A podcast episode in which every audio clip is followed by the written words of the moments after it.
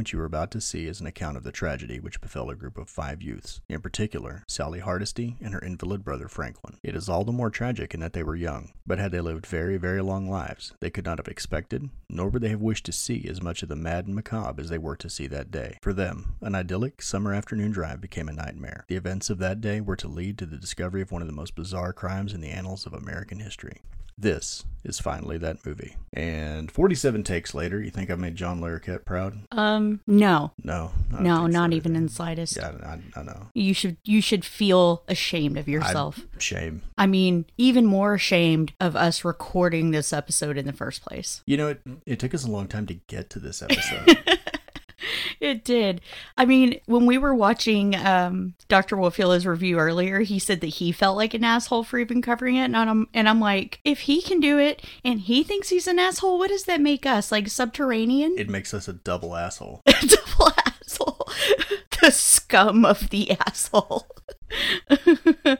anyway, Well, I just because he covered it, and you're he, scum between my toes. And Doc knows all things Chainsaw Massacre, and uh, I, I recently listened to Pod Mortem cover this movie, and Jesus, they do their research. Yeah, they they know what Tobe Hooper They- had for breakfast that morning. They do. On day one, he had bacon and eggs. I'm Yeah. making fun, but they seriously do a ton of research on these. Yeah, I'm like, I'm like, why do we even? Oh, you know what it reminds me of? It reminds me of Dewey Cox whenever they told him he was going to perform after Elvis or that he was going to perform after the Big Bopper, and they're, Right. he's like, how am I going to follow that? That's not where I thought you were going with that. Oh, what- I thought you were going to tell people I got to think about my whole life before I get on stage. I mean, that's fair. also true. How did I get to this place? But let's let's get on topic here. We digress. So we're covering Texas Chainsaw Massacre. We're finally, finally getting around to handing out our last two Easter eggs, as we talked about last week. Um, so uh, this one, I can't, I can't remember who, who the first Easter eggs were even to anymore. It's been that long, but It's been a minute. yeah, it's it's been a minute. But I do remember when we discussed handing out these last two, as we intended, we were like, "Oh, Sid has to get one. Absolutely has to get one." So, um, we hope we don't completely suck at this. But again, it's it's it's a thank you from both of us. You know, um, Dr. Wolfula has been a great friend to this show. Um, oh my gosh, like we have literally, well, maybe not Travis. I think Travis is still little bit new to the channel, but uh, I have been, me and Aiden have been watching his channel since Aiden was like in single digit age. And I think Sid was probably 17, 18 years old when he started his channel. So I think that's like 11 or 12 years now he's had it. So long fucking time we've been watching his channel and the the amount that he went through to cover that episode in particular, yeah, it's really hard to follow up. So we're gonna do our best. we've got uh we've got our big plate of head cheese right here in the middle of us, so you know we're gonna do our best. So, by doing our best, what she means is we're going to talk shit for about an hour, and then we're going to say bye. An hour? Usually you're like, all right, you need to wrap this up. We've talked about it long Yeah, it's about 30 minutes in. I'm like, all right, we got to fuck. It's too much. We got shit to do. It's time. It's time to wrap this up. You're embarrassing yourself. Stop it. No, but um, okay. Spoilers. Let's just just say spoilers now, because I have Yeah. no control over the shit that comes out of my mouth, and I might say, God knows what. There's gonna be a lot of spoilers. Yeah. So if you are absolutely insane and have never watched the Texas Chainsaw Massacre, the original film, not that 2022 bullshit on Netflix, and certainly not anything that came, I would say, after the remake, then do yourself a favor. Please check it out. You can find so many streaming services that have it for free. Some of them you have to have ads, some of them you don't. I, I think if you're on Freevee on Prime, there's ads, but if you have like an AMC Plus subscription or Shudder, I think, um, Tubi, they one of those guys usually have it somewhere. So Google it and look at the where can I watch it. Tab and it'll tell you where you can watch it. Oh, yeah. Because as I stated last week, this is not one of Travis's favorite films, um, but it is one of mine. However, it didn't start out that way. It was not love at first sight with this film for me. So I think, because um, this isn't a movie I grew up with.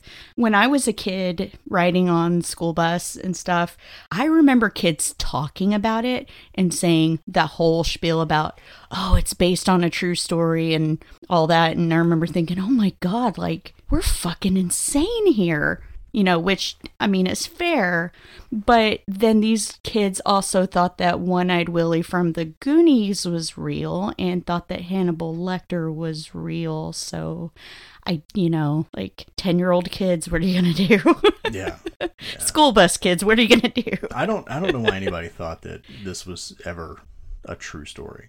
Because I, mean, I know they say that it was and they marketed it as that, but there are no guns in this movie, so it can't be a true story in Texas. Right. And we will get to that. Somebody would have had a shotgun. yes, I was gonna say we will we will get to that. Um I think that that's all spanning just from that Ed Gein stuff. You know, I, I, Ed Gein obviously inspired a lot of books and film. You know, Robert Bloch doing Psycho, and then of course Hitchcock making that movie, and then of course Silence of the Lambs exists. And I'm sure there's many others that came in that wake too, where they were all inspired by that. I understand that I'm supposed to recognize all the things that you just said. I don't know what the fuck you're talking about. That's why I'm the nerd in this relationship. Yeah. No, I figure it was kind of um, who was that director like way long time ago, like in the fifties, I think. That they would say that the the movies were true, and they'd put up weird signs like it, at the theaters when they did the releases, like it's too scary, and I think you're- vomit bags in the seats, and I think you're thinking about William Castle, Yeah, they and did I, like the hardcore marketing stuff. Yeah, I don't kind of what that think- felt like for Chainsaw. I don't think that he ever said anything was true. Well, maybe. But he wanted to make the films like a 4D type experience, Yeah, you know, just- where there was buzzers in the seats and there would be ghosts on strings flying around the theater, that kind this of just stuff. feels like they used a, a similar tactic, Right. you know, to draw interest or, or whatever. But Well, it, it's so funny, you know, um, bringing up original cinematic that we were lucky enough to have a cameo in their film recently. You and I got to go out for an afternoon and do pickup shots and and um, location scouting and and all that. And I remember thinking, wow, this must be what Tobe Hooper did. You know, there was something very guerrilla filmmaking about it, about you know getting to sh- and shoot in locations where you don't necessarily have permission to go, but it's like fuck it, we're making a movie. Let's. I don't know. They were they were a lot different about that than I was. I don't. like, I was. right over there, and they're like, "Well, there's a fence." I'm like, well, "I climbed that fucking fence." Oh yeah, that's true. That's true. They they were like, well, it's private, blah, that's private property, Yeah. and Travis I was, like, like, "Hey, there's a pond back there." Well, how do you know there's a pond back there? Well, I went back there, but there's a fence. No, there's three, and I climbed all of them. and I'm telling you, there's a goddamn pond back there, and they were like, "Okay." yeah, you you should know in Texas, a fence won't stop anybody. It's more of a suggestion, as long as you don't get shot at. Yes, fine. yes, um, yeah, that's fair. I have been shot at. when did you get shot Oh, when I was a kid. I thought you guys were back there just pissing on electric fences. No. Oh wait, no, you made your cousin do that. Yes. You're so evil. Yes.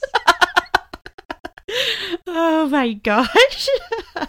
No, no, but I mean, they, you will get an ass full of rock salt if you hop the wrong fence sometimes. Or at least now they'd probably shoot you with real bullets, but back then they just pepper you. really? Yeah. I mean, I climbed a lot of fences in my day too, but I think, you know, because I lived way out in the sticks when I was a kid, and people just didn't care then. You know, it, you know, now people. Well, I mean, we're included. If somebody gets in our yard, we're like, "The fuck are you doing in my yard?"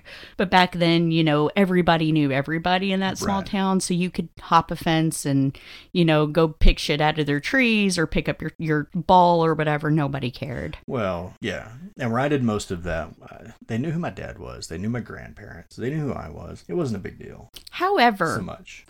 I'm, I have questioned whether or not any of these actors were from Texas or if Tobe Hooper really thought about the way Texans actually behave because a lot of what transpires in this group of five youths were not mistakes that we Utes. would ever make. Five Utes. Utes? Utes. Did I say Utes? No, but I did. Utes, guys. My cousin Vinny. Yeah. Two Utes. So speaking of Tobe Hooper, um, yeah, I didn't realize how much he'd done. He's done a lot. I haven't seen most of it, but he's done a lot. couple episodes of Salem's Lot on for the the TV miniseries. He did the Funhouse. The Um, Funhouse is He did Poltergeist, Invaders from Mars. He did Chainsaw 2. yes. How did you not know he didn't do polter? Or how did you know he did polter? How did you not know he did poltergeist? Words. Well, let me get through the rest of these. He did an episode of Freddy's Nightmares, an episode of Tales from the Crypt, uh, The Mangler, and that was the one with Robert Englund, right? Yeah, it's like yeah, a, mhm. it's a, it's basically a dry cleaning machine that eats people, right? Something like that, or industrial washing machine. Yeah, It's been a long time since I've watched it. yeah. He did a, he did a lot of TV. He did Yeah. a lot of TV. A couple episodes of Masters of Horror. Uh huh. But most importantly, out of his entire filmography, um, he did the music video for "Dancing with Myself" by Billy Idol. I mean, that's that's pretty cool. I mean, it's probably the most important thing he ever did. Are you being an ass So right now here's the- intentionally? no, yeah, yeah, I am. All right, so here's the here's the reason I did not know that Tobe Hooper did Poltergeist, oh, I already know the answer to this, but and I did not like I'd heard the thing before, and then I was listening to Podmortem actually review Poltergeist. I was gonna say, do not get And- Travis Hunter started on this because he will go off. he loves Spielberg. Don't sue us, um, either of you.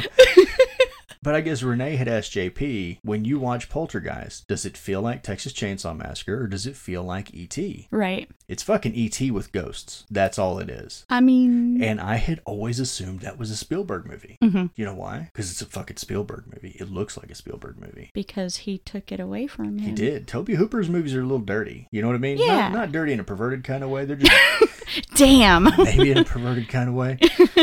But they're they're they're a lot more raw. You know. Yeah, Spielberg yeah. shit's always really polished and look at the size of my budget. yeah, and and it Um, almost always feels like a family film. it does. so- There's usually a little more comedy. The scares are kind of soft. I mean, you know, I mean, unless you're talking Poltergeist Jaws. is good. Don't get me wrong, but yeah, even Jaws. If you if you put Jaws in another director's hands, there's gonna be blood and shit everywhere. Right. Don't talk shit about Jaws. I'm not talking. You'll make Kent Jaws. cry. I'm not gonna make Kent cry on purpose. but anyway, yeah, yeah. So Tobe Hooper did this, and it's good. It kind of surprises me that I haven't seen more of the stuff that he's done. Eh, Did you just say this is good after you told me last week? I really don't think I like that movie that much. and we're backpedaling. I told you I would be nice. you did. I told you I would be nice about this movie. you did. but not to me. No, not to you. In private, I'll say whatever I want to about this movie, but today, doing it for Doc. I'm going to be nice about this movie. Anyway, and Kim Henkel wrote it. Mhm. Um, he's got quite a bit of stuff under his belt too. Kind of impressive. Um, most of it's chainsaw. I think he wrote every fucking chainsaw movie. He even wrote a short called Jason versus Leatherface, which they should have made a full length deal out of that. Should they? Yeah, Mm, we got Freddy know. versus Jason. Why can't we have Jason versus Leatherface? Dude, that's my point. Okay. Not that I have anything against Freddy versus Jason. I just, well, yeah, I have a few things against. it. Yeah. yeah. I'm just saying. Ah, so, can you recall the first time you watched Texas Chainsaw Massacre? Not even close. I didn't think so. No. So I'm sure it was your fault. I've got to tell my embarrassing story right quick. Admittedly, I did not love it the first time I saw it. Um, I, I think I bought it at a bought the DVD at a thrift store or garage sale or or something like that. And I was like, "Oh, cool! I've never seen this before, so I'm going to get it." And I sat down alone at night, right in front of the TV. Was like, "Okay, I'm getting all geared up for this." After the film was over, I had the biggest migraine I had ever had in my life because I did not put on this film expecting for the last third to be nothing but screaming from that point on. And I got to a point where I was like, oh my God, stop screaming. Please just stop screaming. And so I turned it off and I'm like, I did not have a great experience with this. And then, you know, you get older, you get wiser. And I tried it again, knowing in the back of my mind I didn't have a good experience with it. And was suddenly like, what the fuck is the matter with me? This movie is brilliant. So after that, you know, it's it's obviously one of my favorites too. Yeah, yeah. So I guess last crew member that I kind of want to call out before we go on is the cinematographer here, uh, Daniel Pearl. Mhm. So I'm not gonna lie, I was pretty critical of the cinematography in this film. What's there is nothing wrong with the cinematography. It's very simple. So How do you figure? okay, because I because Dean Cundey did Halloween. Oh my Um, god. and that's like a master class and this is how you shoot a fucking movie but in this movie i noticed there's just a lot of like smash cuts you know what i mean it just like from one scene to another and it's like a lot of back and forth i don't s- remember seeing a ton of tracking shots or anything Yes, like there are There's some not. brilliant tracking but shots. they're really short. You know what I mean? It's like the camera's mounted in the corner of the room and it just follows someone across. Or they're running at, you know, towards the end of the film and it's like the camera's just moving with the character and then we cut and go to the next one and they're moving with the camera and it's just back and forth. Okay, so my argument to that, and for instance, I, I'm thinking of the the shot where the camera is following, and I'm forgetting her name. I I cannot remember the other girl's name apart from Sally, which is awful. I feel like I want to say Pam, but I feel like that's wrong. but it's the shot where it's following her and her red little booty shorts up to the house. Right. That sweeping shot is fantastic, and there's a reason people I'm rip that off all the Just time. saying, there's not a lot of that in this film. I'm not saying there's not some, what would you call it, an iconic shot, That is the iconic shot. but it's the only one in the movie. No, So You are- anyway, you're not gonna win this fight, dude.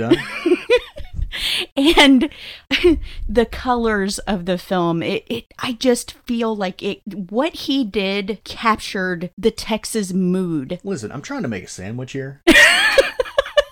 okay? This that was doesn't even make sense it's a compliment sandwich. I learned it from Podmortem. oh my god. Anyway, before I was so rudely interrupted, this was his first feature film ever. okay so that makes it more impressive I know. That's so you just shut your whore mouth then that's part of the sandwich. really, it's it's more like avocado toast, right? Because there's not more bread. Um, yeah, this was his very first film, hmm and I thought, okay, that makes a lot more sense now, right? right Um, eh, but the, he basically did music videos after that. that's really kind of sad i mean i know he went back and did the remake which He- the work on that is also did. Saying he didn't do other movies, but the dude did a shitload of music videos. Mhm. And if you watch a music video, they're cut like this. And I realize it's got as much to do with the editing as the cinematography, but where it's just like a scene and then a scene and then a scene and then, you know what I mean? Mhm. Like it's a lot of fast cuts because you get a lot of those in this film. That's how they do it. But I mean, he did do Full Moon High, um, which we've never seen. No. I've never seen. Um, but yeah, he did uh, Every Breath You Take by the Police. song about stalking Yeah. after making a movie about a guy stalking Absolutely. seems legit He also did Joanna by Kool and the Gang, and most Ooh, i love that song He did the music video for it. And most importantly, he did Dancing with Myself by Billy Idol. how many times are you gonna mention that Huh? I don't know. It depends on how many people from this movie fucking worked on that music video. Apparently, they all did. Everybody did. There's nothing I wonder if Kim Billy Henkel Idol. wrote it. I don't know. He didn't. Don't quote me. But yeah. Anyway, I don't know. I pay more attention to cinematography now than I did when we first started that because you used to. And I go, oh, the cinematography, and I'm like, yeah, they used a camera, but but now I actually pay attention to it, and I'm like, these are the shots in this one are just not as complex as some of the other films that we've seen. Maybe that's where I'm going with that. Well, I mean they mean, don't seem as complicated as some of the ones we've seen. But goddamn, if this is his first movie, good job, dude. and they were kids. These were a bunch of kids getting together, um, and those are all the best stories, right? Like like Sam Raimi and in in a fuck, I'm losing my mind. Ashley, Hang on. Bruce Campbell. There we go. Tobe Hooper was born in 1943, so he would have been in his 30s. He was not a kid. Well, in the grand scheme of life, they were young people. All right, fine. fine, fine. I'm just saying. Just do everything you want to do. I mean, that's the way it works. But I don't know. There's just, I, I think part of the reason I look at it so lovingly now is that it just encapsulates that feeling. I mean, because how many times have you and I throughout our lives been on some back Texas road and been like, I would never want to get stranded here. This is fucking creepy. Well, you remember I used to tell you that the reason Bear Grylls never came and did a survival show in Texas is because you can't. Right? Exactly. But she's not a real person. Yeah. That's, I was, we were watching that one day in London. Was like, he's not real. She, oh my He's God. not a real. She wrote him a letter to she tell wrote him. him a letter. that he was not a real person.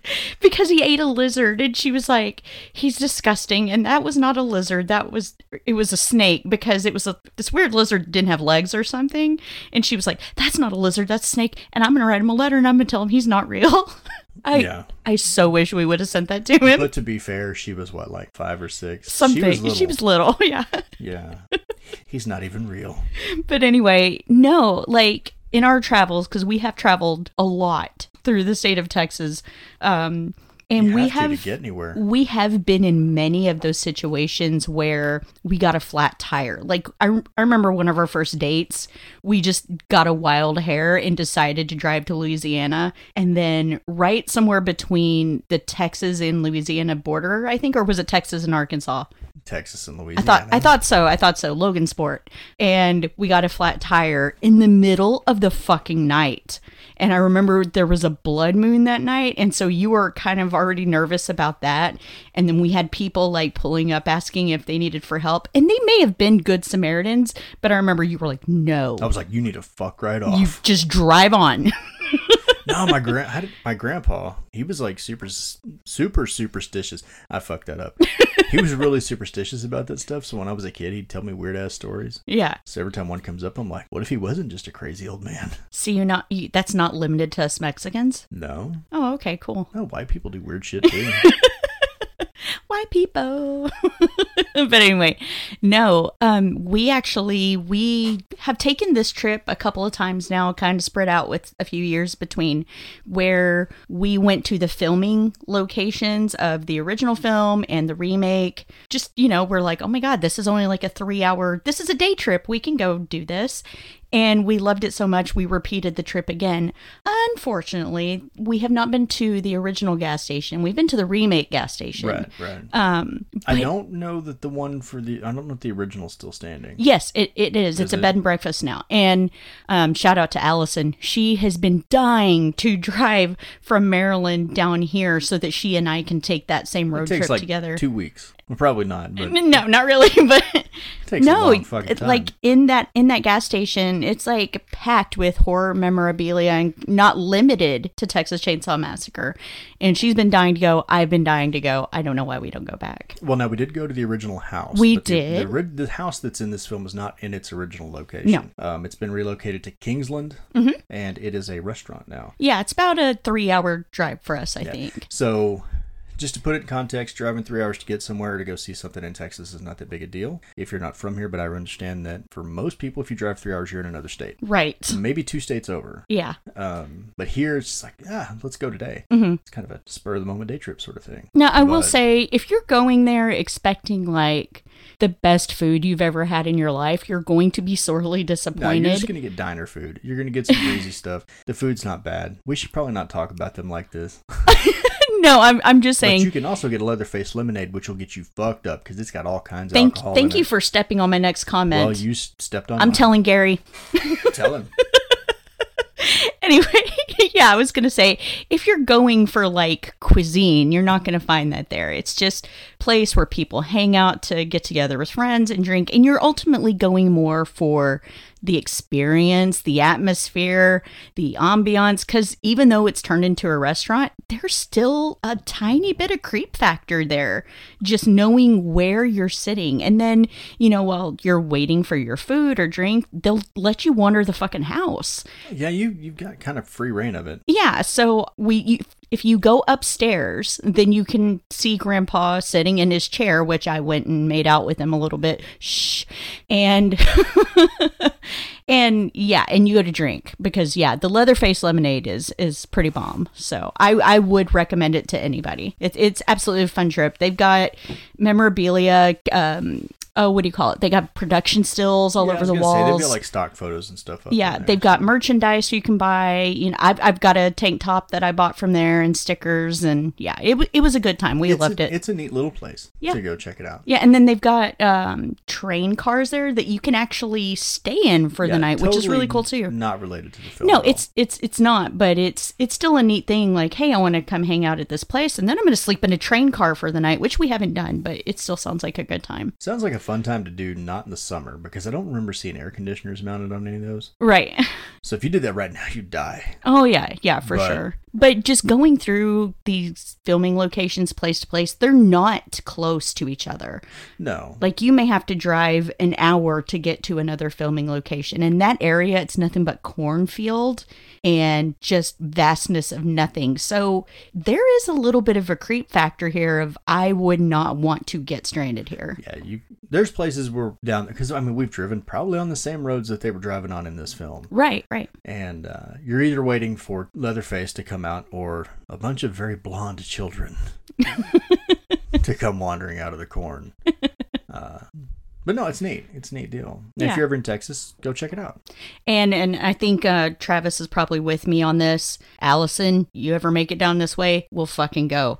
Sid, you ever want to drive down to Texas, we will take you. Like we we love it. It's a great time. So Yep. anyway, are we gonna talk and, about and this we only have yet? to trespass a little bit. and I'm fine with it. Not if you want to go to the remake house. Shit, they'll shoot you on sight. They have signs telling you that. Yes, and cameras and people hiding in the corn by the road, which is just Jesus, guys.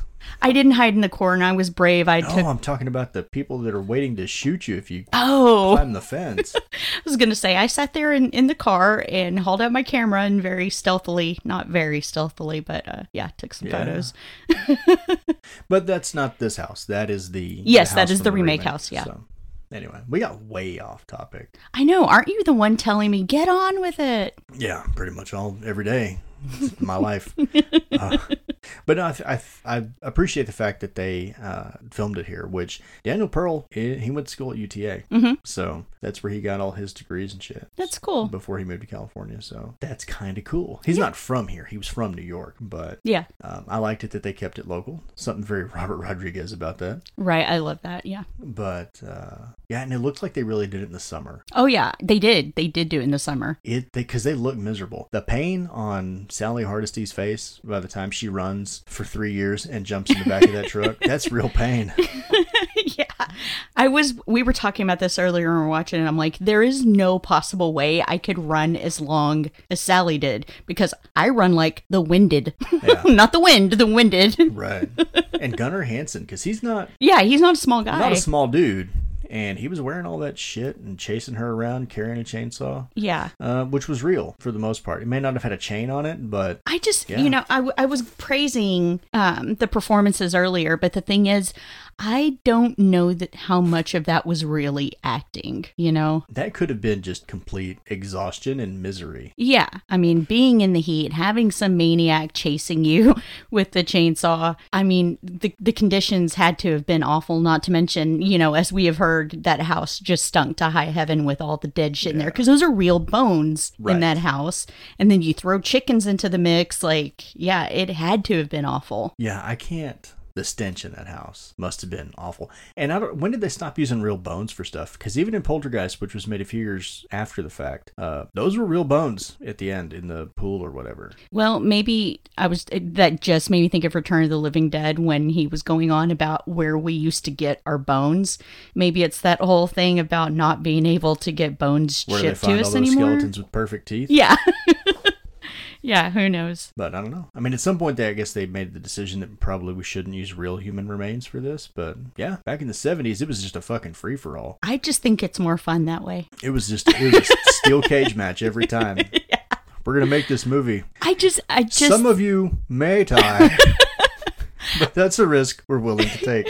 I just think that it really lends to the authenticity of it. And I, I think that's why so many people thought, oh my God, this is real. This is a documentary. We're, this is like some serious cannibal Holocaust shit. And we're really watching people get murdered here, is because of the way they shot that. That it, it really, and as gritty as it is, it there are a lot of scenes that look very real. So if you go back to the early '70s when this was made, right? Mm-hmm. There's there's no social media. There's no internet. Um, all the phones still had cords on them. Yes, they had cords on them. They were attached to the wall. It's Rotary phones. Yeah, you had to spin a wheel to dial a number. God, I'm old. I was gonna say, you hear that, kids? There was a time we did we had landlines. Walked walked to school in the snow uphill both ways. And like And- Aiden said, I bought my house with a pint of raspberries. yeah. But I can see back at, in, in that time, right before before the world got smaller with the invention of the internet, right? right. mhm. Um, people could go see this movie. The misery on screen was real. If they marketed it as this is a thing that really happened, I can see why people bought it then. Yeah. It's hard. You can't sell that shit now. You know what I mean? Well, shit, even if you go to the 90s and look at, you know, they used the same marketing tactic for, the Blair Witch, Blair Witch Project, Project. And people in the 90s were still taking that shit real, even though we did have the internet then. I mean, like, provided it was in its infancy, but Yeah, but they used that to their own advantage because they had a website for it. Like you Right. could go to the website Yeah. to try to kind of continue to push that agenda that it was a real film. But I mean, we can poke fun at it now that it's people thought it was real. But, right. I mean, at the time when it was released, um, with what you were talking about, the conditions that they were filming under, a lot of that misery, those tears were real tears, probably Yeah. in some some instances. Yeah, I can see why people would believe it. And imagine what that poor those poor actresses were going through where they ha- were having to scream over and over and over. I would imagine at a certain point those screams were real because they were just She's gonna get exhausted. She said, What? Did you just quote Pitch Perfect? Yeah, Just stop. I'm going to make you sleep on the couch. I get my best naps in on that. so do I. So it's not really so I didn't really lose, did it's I? not really punishment, is it? Who's really a loser now? all right, all right. We fucked- Moving on. We fucked around long enough. Yes. So we talked about uh, director, writer, guy with a camera. All right, so DP, cinematographer. DP. That means something else in other places. Oh my god, Bill Um, is going to kill you. He taught you all about this stuff. He did. You even Wait got to get He taught me about the film version of DP, not. Oh, right, that would have been is his name Michael? yeah, yeah. Yeah, that uh that actually, you know, was At the DP point- and showed you how to At some point, we have to talk about that. Yeah. We're in a movie. I did my own stunts. There you go. we did talk about the movie last No, week. but we, we didn't really go into like awesome detail about it. So anyway, Marilyn Burns plays Sally. She's our main character and final girl. Premature to say that she's the final girl. Ah, Uh, we already gave a spoiler warning. yeah. Allen Danziger plays Jerry. He is two letters away from being awesome. You take the ER off and he's just Danzig. Oh, yeah, yeah. Uh, Paul Partain plays Franklin, uh, which, from what I understand, he not only irritated everyone in character, he irritated everyone out of character as well. And us. And irritates the shit out of me. um, William Vail plays Kirk. Teri McMinn is Pam. You did get her name right. I got that Good right. job. Edwin Neal, um, aka Justin Long, plays the hitchhiker. because Jesus, there are some shots in there where I thought that's fucking Justin Long right there. And I'm just going to say And I like Justin Long, but I thought he, if they ever did like a hardcore remake, he totally needs to play the hitchhiker. and I'm just going to say this is going to be a little controversial. I think Edwin Neal's the fucking goat of this movie. He's like probably my favorite character. he is the unintended comedy of this film. Yeah, yeah, absolutely. Because I think, ah, we'll get there. You know, it, it's funny. no, no, let's just get there now. It, Like, it's funny. wait? Yeah, Why wait to pleasure ourselves? He- it's funny because I remember hearing that uh, the reason Texas Chainsaw 2 came about was because Tobe Hooper actually always intended this film to be a comedy, and people were like, what the fuck? This is not a comedy. However, there are a lot of comedic elements in this for me. Yeah. There, there are lines that just straight make me laugh my ass off every time. well, and somebody said, where did we hear it? That this film was originally intended to be like a PG, PG 13 uh, we heard Doc say that. type of movie, and that's Yeah. the reason there's really not a lot of blood in it. Yeah, it's, Um, it's, it's that whole thing about the mind creating Yeah. something more terrifying. There's a lot of suspense in it, there's a lot of tension, but there's really not that much blood. Right. And I had never paid attention to that until he pointed it out. Yeah, I think when Pam, you know, spoiler again, when Pam gets hung on the hook, you can see some blood splatter on the wall behind her, but it's that thing about the bucket being underneath her. You don't see anything go in there, but you know, your mind puts that together. And later, when they come back and she's not on the hook anymore, there's residue on that hook, but it's not gory. Right. You know, I mean, you could tell that there's there's dried blood or whatever on the hook, but it's not nearly what they would go to now. Right, right, Uh, exactly. there'd be intestines hanging off that hook now, but I mean, I don't know. Anyway, it makes sense, and I feel like the way Edwin Neal played that character, you you kind of let your guard down a little bit with him in the car. Right I at wouldn't beginning. go there's that a, There's far. a point where he he takes it to a different level, but until they haul out, start start whipping their knives out until it turns into a knife party. Deftones. Um, like you kind of do. You're like, who's this crazy guy? This is kind of fun. What is the matter with you? Well, it's fun because I'm not in the car with him. I was gonna say. It's, it's fun watching him do batshit crazy stuff for other people. Okay, I, I want to talk about that real quick before we move on.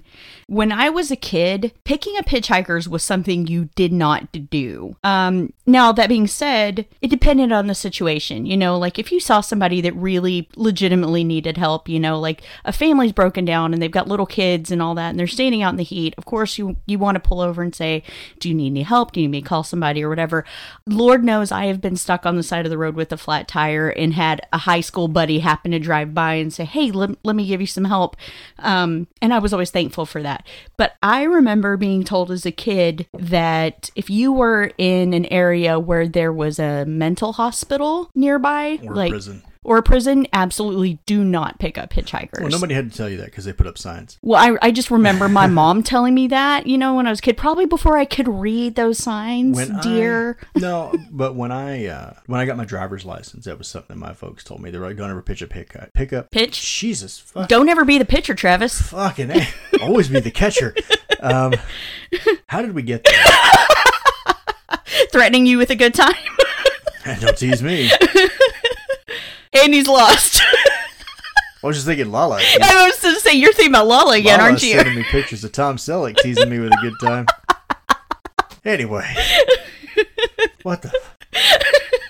Now, now I got to get back on track. Oh, I missed Anyway. this. they they were like every every hitchhiker you will ever see is a serial killer, so don't ever pick. right. Yeah, exactly. But the same thing. I mean, if you see somebody that's clearly stuck, you know what I mean. eh, you pull over and, and try to help. Right. I don't know. Maybe I'm just dumb, but anyway, uh, Jim Siedow plays old man. That's Cedow. Yep. yep. He plays old man. That's that's his. They were just like, "Fuck it, he's old." Yeah, I don't know that we ever find We're out not they're the Sawyers until part two. We're not going to give him a name. He's just old man. Gunnar Hansen plays Leatherface. John Duggan, Dugan, Dugan? Dugan plays grandfather. Which didn't they say he was like the youngest cast Yes. member? Yes. Yeah. Robert Courtin plays the window washer. I'm done. The rest of these are like cowboy, cattle truck driver. Yeah, I'm done. The, the the weird man laying on his back with a bottle of Shiner Bock talking about I see things. That's Joe Bill Hogan.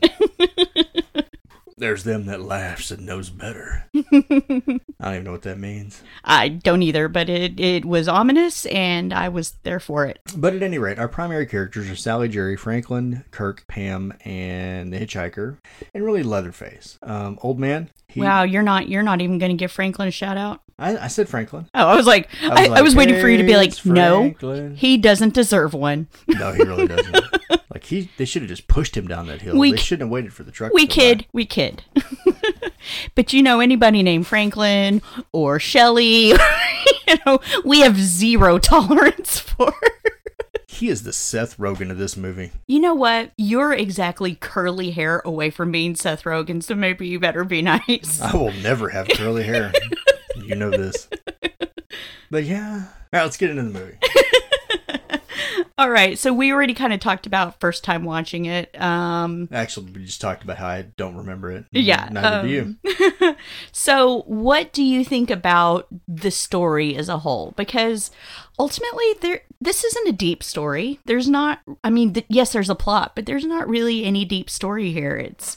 I mean, Tobe Hooper has said that it had he had something to say about the treatment of food that we eat, and I I can't help but wonder if how many people it turned away. You know, did Rob Zombie become a vegan after watching Texas Chainsaw Massacre? But You're giving someone too much credit. I'm just not sure who it is that you're giving too much credit.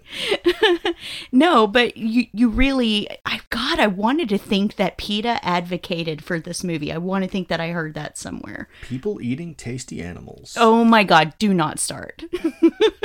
Don't act like you didn't have a hamburger for lunch. I know.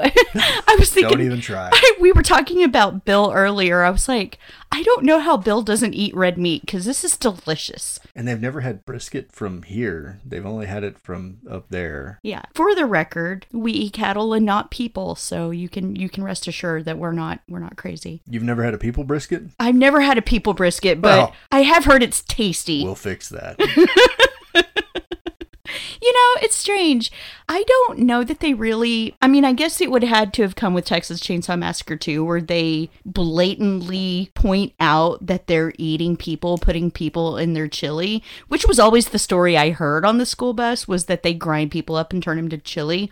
But I don't really. I, I mean, I purposely looked through this movie when we were watching it to see if there was something that alluded to them being cannibals. And so, I just didn't pick that up. Yeah. So, I mean, like, there's the dinner table scene where they're going to hit her on the head and bleed her in a bucket. Mm-hmm. Right.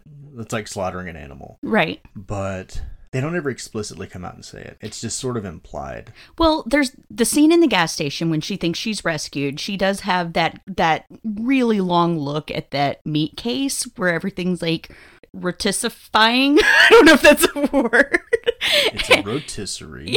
and I know, but the act of rotisserieing something, but she does look at it and there is a little bit of an ominous kind of hold on that shot, Yeah. but I still don't know that it says that. I don't know how relevant that, like, how meaningful was that supposed to be? Was it just her like seeing meat and being disgusted by it? I don't, I don't know. I cuz I the way I saw that Like, you don't see anybody chewing on a foot in this film. the way I saw that shot was when something terrible happens and you kind of have that is this real moment and so you can't help but notice the things around you like Bam's mom and the alligator. well no I was thinking more of like the walking dead when Rick realizes his family's gone and he takes that moment and just looks at his hands and says is this real you know like if she's just looking around the items in the room being like you know it, it for me it made for a very surreal moment of the film It did. It did. It's one of those where it's like something happens and you you suddenly question, "Am I on drugs? am I on, am I on drugs right now? Did I do like a shitload of peyote and I don't even remember that? Um, I don't know. But again, yeah, they were. I heard that that they were making a statement, but there's nothing that explicitly states it. And once you get past that initial van conversation about the Putting killing- the cows down, slaughtering of yeah. cattle and all that stuff, unless you're going to look at it like the Sawyers are treating these kids like their cattle, yeah then that message is kind of lost Mhm. because they don't ever bring it up again. Again, you've got the dinner scene where they're gonna, I guess, slaughter her and presumably eat her, but they never say that they're going to. Well, the only thing I can come up with is the fact of when they cut her finger and put it in Grandpa's mouth and he's sucking her blood. Maybe that's what alludes to that, but I, I don't know. maybe, know. maybe I don't know. He doesn't look like he's on a solid food diet anyway, though. But I think that there's also something to say, especially in the van scene, where they're talking about how they put the cattle down. And the hitchhiker is talking about, you know, this way with the guns puts people out of jobs. And so I wondered if that it was trying to say something there too, that people will do what they need to in order to survive. And I think that the Texas Chainsaw Massacre, the beginning, kind of hit that nail more on the head more, you know, where he was talking about we'll never have to starve again. But this one, it's if it is being said, it's very subtle, and I actually respect it a little bit more for that. It is, and it, it does kind of highlight that people will people will find a way to justify the suffering of anyone or anything to meet their own needs. Right. Yeah. Yeah, it kind of makes you wonder if he read The Jungle that was written by a person, but it's about the horrors of the meatpacking industry. I just can't remember who the author's name is. So Yeah. I, we very, very briefly several years ago went vegan no, you went vegan. You just ate it. and inflicted it on everyone else. because it was like I've got this smallpox and I'm going to give it to all of you.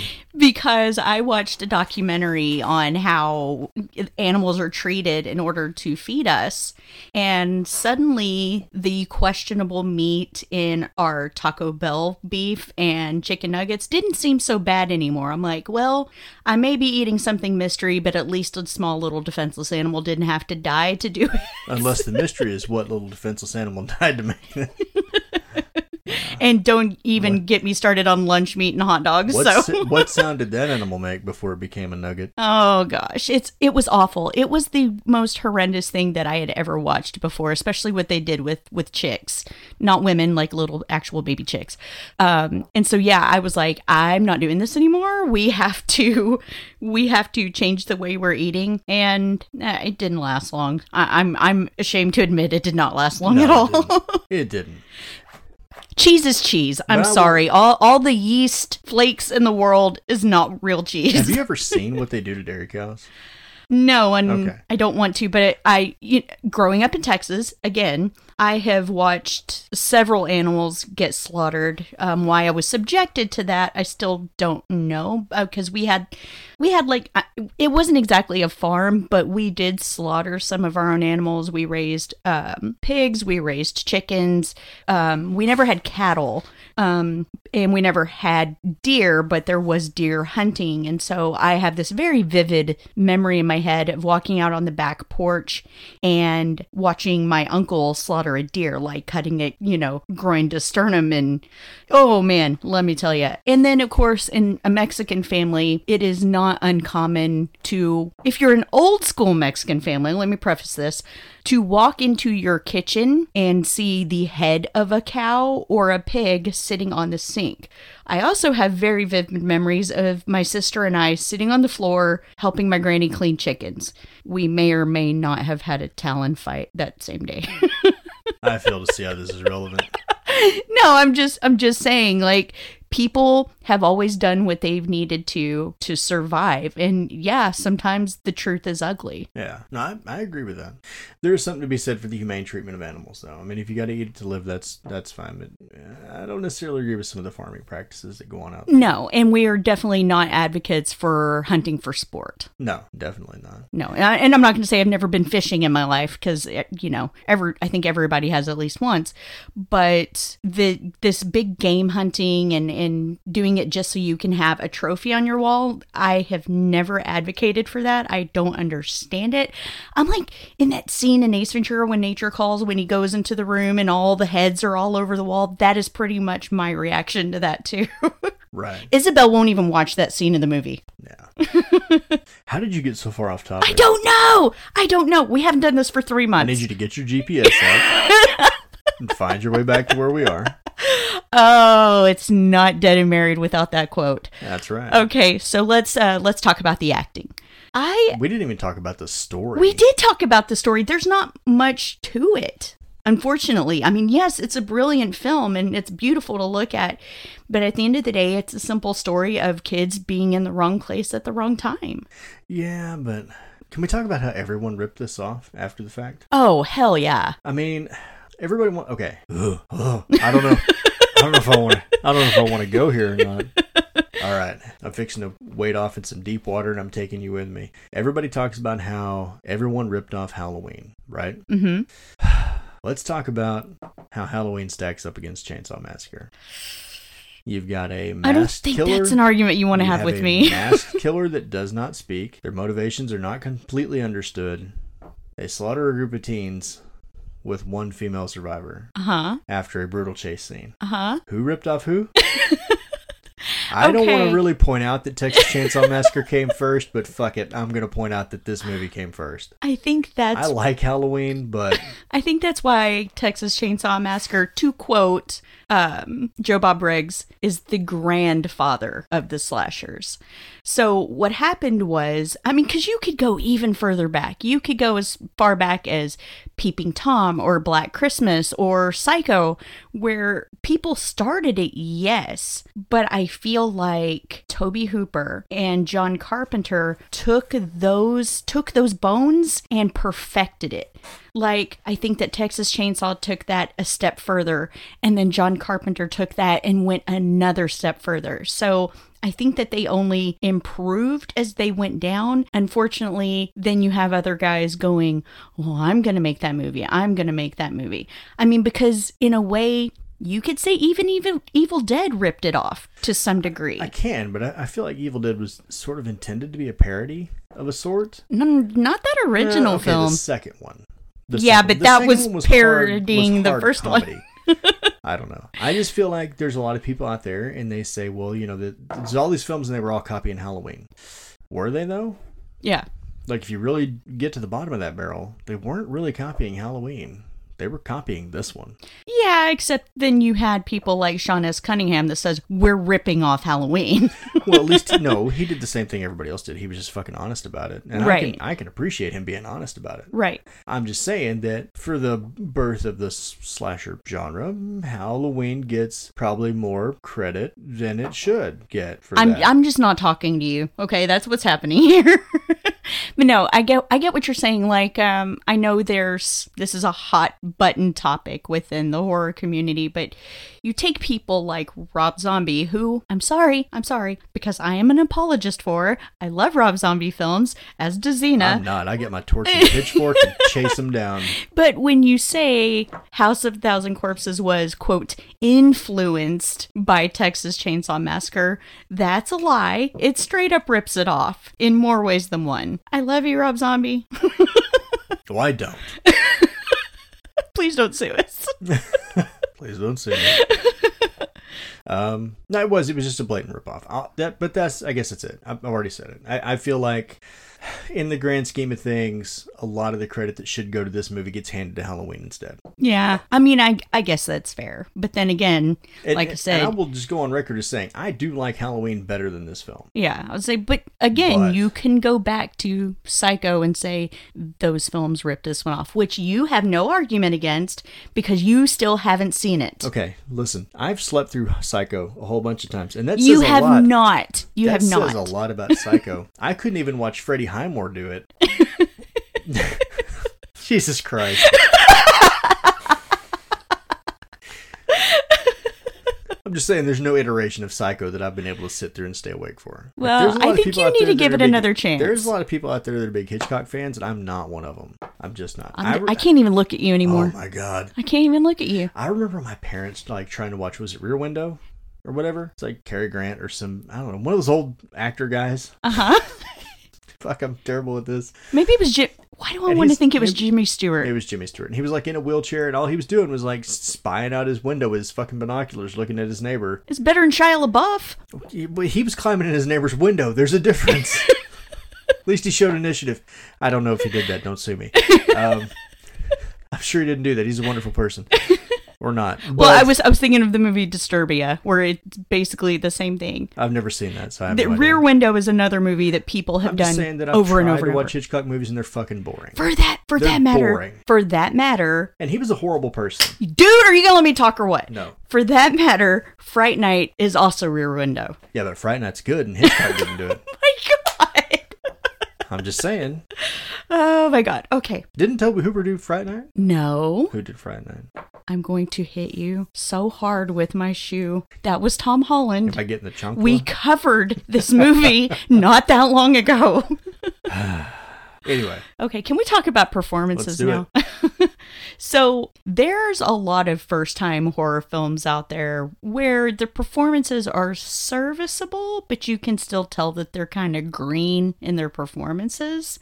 Um, this one was one that, again, I don't feel like it took much convincing to pull off those performances. And the thing is, is even before the terror really starts, and they're just having their normal conversations um, about astrology or or cattle or whatever, it's still believable. You know, they have their Scooby Doo van. They're going through to make sure that their grandfather's grave hasn't been defiled, and they just seem like normal kids. As a matter of fact, I would say that the dialogue in the remake is more forced than what these kids are talking about. For us, this it does feel like in the in the crawl text a typical sun uh, summer afternoon drive. I mean, yeah, I get it. I, I just, I, their whole purpose for this was just to go see the grandparents' house. and to check the grave. Right, right. And I guess that's it. I mean, in the remake, they were going to see a Lynyrd Skynyrd concert, which is fine. At least he had a reason to be out there. But I just, like, you got the two guys, and the one guy is Three guys. I'm not counting Franklin. Three questions. Yes. Franklin's the irritation. He's not another guy. Oh He's just irritating the shit out of everyone. He's not a turtle He's- wearing a ball cap. He's having like the- adventures. He's just like the Noid from the old Domino's commercials. Anyway, Um, so you got these three guys and these two girls, and I get it that Sally's boyfriend was one of the guys, and Franklin is the cousin or whatever. He's Sally's brother. right. Okay. Also brother? Said in the crawl cou- I thought it was a- text. Okay, whatever. Um, they said some words. You suck at this. I read those words and I don't remember it. But then you've got Pam and Kurt. Saturday Night Fever. Kirk, Yeah, sorry. Saturday Night Fever because he's got his full disco thing. He's got the fro. He's got the tight pants. He doesn't have a fro. a little bit. It's kind of poofy. Um, And your dad wore his button up shirts the same way, so I don't want to hear it. yeah, Your dad thought he was Tom Selleck. That's true. Why are we keep talking about Tom Selleck tonight? I think you got to think for Tom Selleck. My granny had a thing for Tom Selleck. Who doesn't have a thing for Tom Selleck? Anyway, don't judge me till you've watched Magnum PI. Or friends, in my case. No, no. Anyway, um, I just don't see any reason for Pam and her boyfriend to be out there at all like that. I guess they're just friends riding along. yes! but That's the point. I don't know. I don't. That's know. because you don't have any friends that travel with us. I, that's po- true. Yes, because then when you stop at Allsup's, you have to buy them food too. Hey, you know what? I think Megan was very happy that we bought her food. Hey, I was really happy to take Megan out. So Megan's like, hey, I've been along with you That guys. That was a good time. And we were piled up in the car with crew members from when we were filming group, and we were piled up in a car with Xena for most of the day. So now you can say that you've been in a car riding with friends for the day and it was just fine. I could say that. Maybe one day I will say that. But it's not this day. Today we fight. Tonight we dine in hell. Um, I'm getting my movies mixed up. I don't know. It's fine. The the premise of the story's fine. Uh, I guess I've seen it so many times, and since I saw a lot of those other slashers first, sometimes in my mind I have a hard time separating them. Um, but acknowledging that this one came first, it, it's good. I, it's it's reasonable excuse, I suppose, for all these people to be there. I suppose the whole part of them being in Texas and running out of gas, and the gas station doesn't doesn't have fuel and all that stuff. That's plausible because I mean we still run into that shit out here. I was gonna say now it's not an issue, especially where we live in North Texas, where there's a 7-Eleven every few miles down the road. But No, there but- are still stretches of Texas where you may go hundred miles before you see Well, another I guess what gas I was station. thinking is how often you go to RaceTrac and their pumps are bagged right, because they don't have they're fucking out of out of gas. right. Um, but yeah, uh, if you go west, actually, if you get out there, kind of a little bit closer to Podmortem's neck of the woods, Yeah, yeah. Facts, facts. there's places you really can drive for two or three hours and never see another human. So, Yeah. Uh, but realistically, where they were at, down around Austin, even in the 70s, eh, population wouldn't have been quite as dense. But I mean, they weren't really in the middle of nowhere, but it's kind of a lonely place. yeah, yeah, for sure. But I was just we we were talking about this earlier. I was like, okay, the mistake there were mistakes made here, right? Like for starters, wouldn't have picked up a hitchhiker, especially one that looked like he was just kind of dancing down the side of the road. Um he was living his best life. he really was. Um would not have let myself get to the point where we have no gas. But then I didn't grow up in the 70s. I grew up in the 80s and 90s and it may have been harder to find gas stations that often anymore. I think I think they must have been a lot more spread out. Probably a lot more of them were privately owned because this would have been before the RaceTracs and the QTs and all the Right. So you had more So of your of full service gas stations. would have been like your mom and pop gas stations. Yeah. Like I'm not that old, but I still remember a handful of what used to be a full service gas Oh station. yeah, yeah, me too. Where you pulled up, somebody came out and they pumped your gas and washed your windshield, right? Um, Check your fluids. yeah, but I, yeah, I, I don't know. It's fine. It's fine. Story's fine. It's probably okay. It's probably just all right. Uh, but as far as picking up the hitchhiker, I guess along with the story there, it's good. But for me, like that whole segment's probably the most entertaining part of the movie. hmm Um, there's almost more tension there for me than there is in probably the middle 30 minutes or so of the mm-hmm. film. Because when he gets in it's kind of funny at first like the way he's acting until he hauls out that knife and cuts himself. And Right. then you're like so he just took it to 11 and it's another one of those situations where it's like okay can i can i trust the storyteller anymore right? Hmm because you feel pretty safe up until that point until he does that. And he he like and when he when what's his name? Edwin whatever when the, when the hitchhiker dials it up you're like okay i don't know that we're safe anymore. Well, I mean, because the most exciting thing that happened to up to that point was, was, a dead armadillo? Well, I was gonna say was Franklin rolling down the hill with his pecan, yeah yeah he was peeing in a coffee can which is another thing that a lot of dads did I remember doing that. I'm ashamed to admit it but i remember doing that I thought you were you were subjected to the Gatorade bottle, but I remember you saying your dad kept a no, coffee can. because Folgers used to come in metal cans. Um, yeah, no, that was a thing that we did when we were on vacation, and I, yeah, I don't feel better for having said that. we are not stopping to pee. That's exactly what it was. If you got to pee, there's the can. Uh, my my uh, my family would stop, but they would just you know you get behind the car and pee on the And side then they would road. drive off after you whip She did. My mom did do that to my brother once. It was pretty hilarious because my brother literally stood there with his dick in his hand, waving at the traffic. What else are you gonna do? Well, she expected, you know, I guess he was going to take off running or something midstream, and you know, but no, he was just like, "Hey, no, this is Bo. sup?" Sorry, probably shouldn't have named him.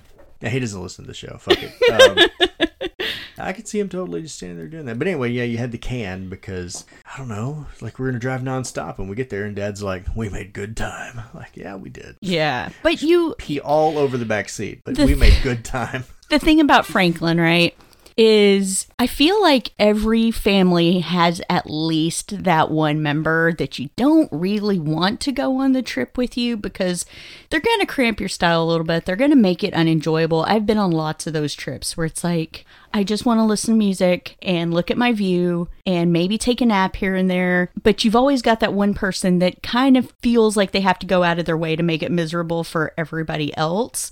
And so I felt like that was real, really realistic. And yeah, traveling, I mean, yes, air conditioners are more of a thing now, obviously. But I could imagine being in that van packed with people, not really good AC, and just being fucking miserable. It doesn't sound like a good time.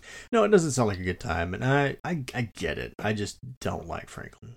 And I also get that thing about you really want to go do something, and then you have a parent that's like, don't forget to take your brother or sister with you. And you're like, Right. oh, I really don't want to do that. But, you know, Well, and in this sense, in this situation, it wasn't that someone said you have to take Franklin with you, but you know they did take Franklin with them. right. Um, Maybe, I mean, she was, she was obviously responsible for him. He wasn't necessarily able to do everything Right. that they could do. Um, and it feels like he kind of leveraged that a little bit.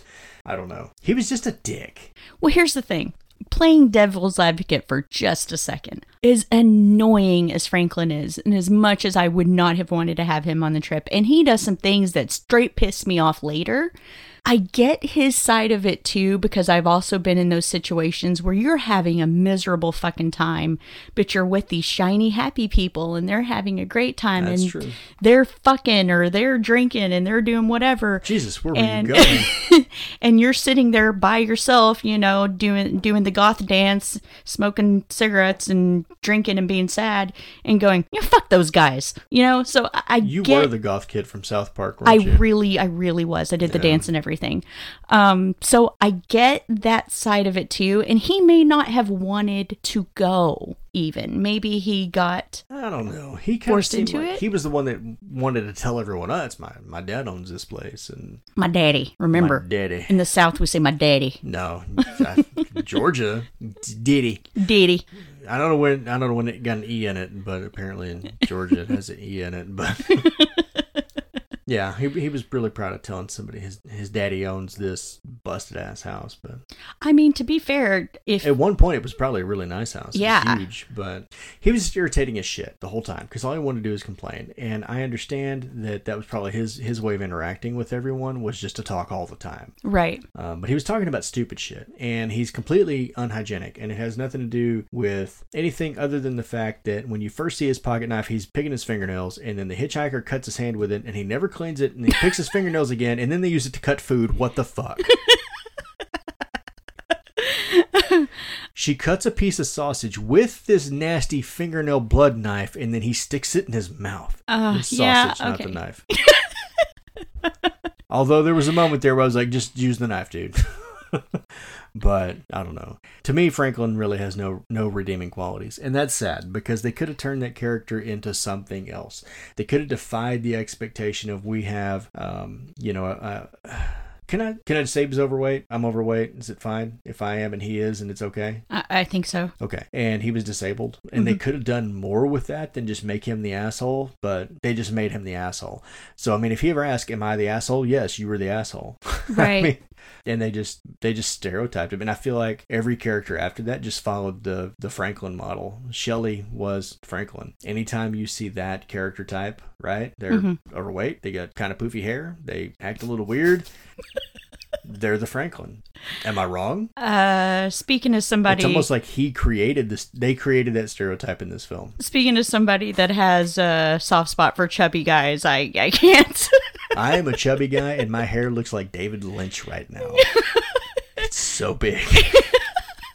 My hair. I feel like i need to clarify But no, here's the thing: is, is is that I can I can say that I feel sorry for him at times, but the the point that I just feel like I cannot handle him anymore is when he starts acting like a child. You know, when he's sitting there Right. blowing raspberries or not willing to give up a flashlight or honking the horn on the damn van. he has the dude has no chill for most of the movie. You know, he's sitting there and he's complaining the entire time or he's talking about things nobody else wants to talk about, which to be fair, I have done that a time or two. But We're doing that right now. but there are those things where it's like, okay, if you know that you're a fifth wheel already, you know, don't exacerbate that situation, you know. I mean, I can There's something very childlike about him. I can see I can see both sides of it. I guess. Like I can see where he, you know, he gets frustrated and he does. And what's funny is that when they kick the hitchhiker out of the van, I'm going back to the hitchhiker because he's my he's my favorite. My favorite as well. Um, when they throw him out of the van, which they didn't really throw him out of the van, he was getting out of the van. They pull over and he just he jumps out right after he burns the picture. And does his little dance in the road, Ashlee Simpson style. and he paints, you know, Odin's runes on the side of the van, which I kept waiting for that to be relevant. Like, okay, this is a specific thing, and at some point later in the movie, we're going to see this same symbol somewhere. You, you don't. He just smeared his shit on the van. Art the clown style. yeah, he's like, art was here on the side of the van. yeah. Um, but he's doing the same thing. He's like laughing and blowing raspberries at the van while they drive off. Right. And then later, when Franklin's having his little fucking temper tantrum, he's do he does the same thing, and it's kind of weird. Um, Franklin's behavior sort of mirrors the hitchhiker's behavior a little bit because like after he meets the hitchhiker his behavior comes a little bit stranger Interesting. than what you had seen prior to Uh-huh. that like prior to that he was just a motor mouth that wouldn't shut the fuck up hmm um, and then after that, you see him. He's like, he's got his knife out. He's like just stabbing the van. Mhm. Like, why is he destroying the van? He wasn't doing that before, but after the hitchhiker, now he's like, he's poking the van. He's like, well, I don't know why I do that. And he's asking weird questions, like, well, what would it be like to just cut yourself? Um, I mean, I, I agree with him that it takes a lot to do that to yourself, and so I I, know, can I can understand the a sudden, fascination there. He turns into what's her name from the zombie movie that we watched. He's like, do you ever th- wonder what it'd be like to die? I feel like you're attacking me right now. No, but you know what I'm talking about. You know that movie, right? What was it? Return of the Living Dead. Again, we just talked about it. That's the one.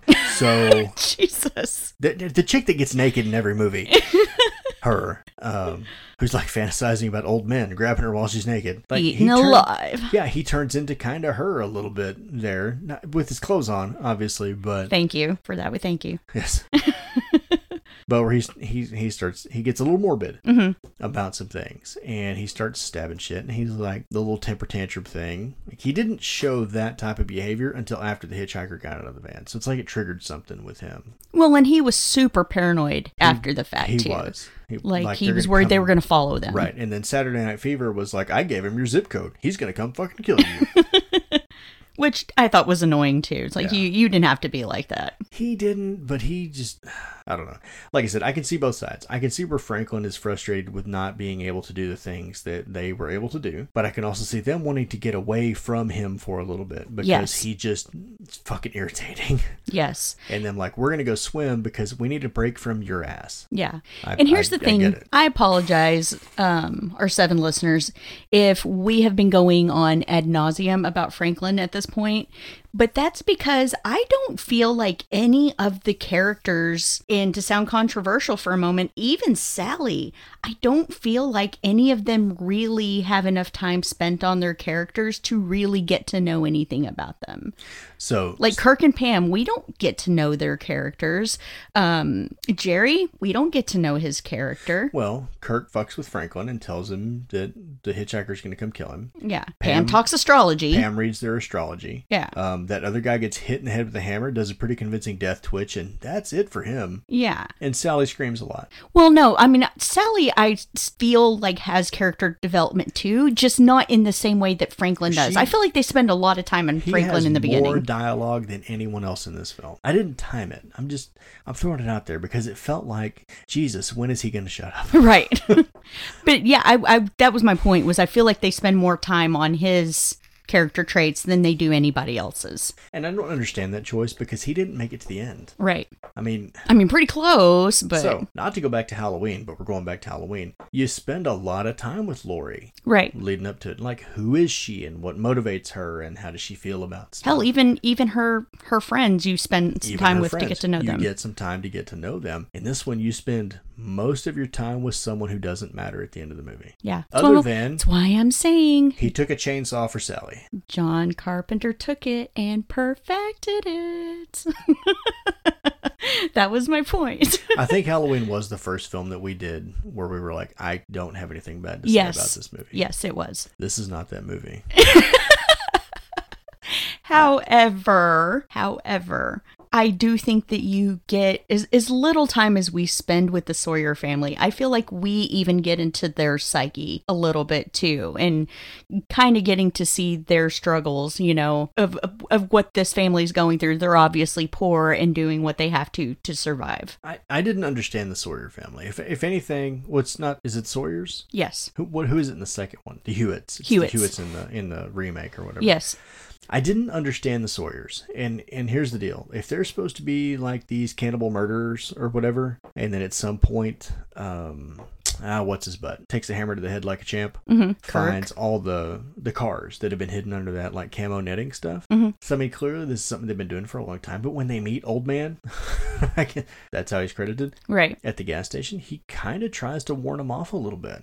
For the record, it's Drayton Sawyer, but Drayton. Okay. But you know what I mean? He's Yeah. like, you know, you can just stay or whatever. Don't go to that house. And really, going to that house is what landed them at the Sawyer house. Mhm. If they had never gone and he tried to talk them out of it, he was almost the harbinger. Like, if there was going to be one in this film, it would have been him. or the was- guy at the cemetery. He was like, don't, you talking about the drunk? Yes.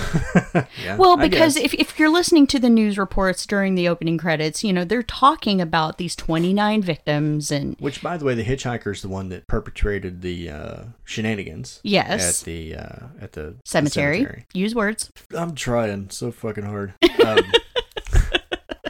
but anyway, so I mean, they can't be completely. Who runs? Who runs the family? I, I'm guessing Drayton does. But he he tried to get him to not go there, Well, so it doesn't really. there is that scene where he says that he doesn't take pleasure in killing. Yeah, but So it, you, I mean, yes, the guy's obviously cracked because at one point when they're torturing Sally, he's sitting there grinning and kind of laughing along with everybody else.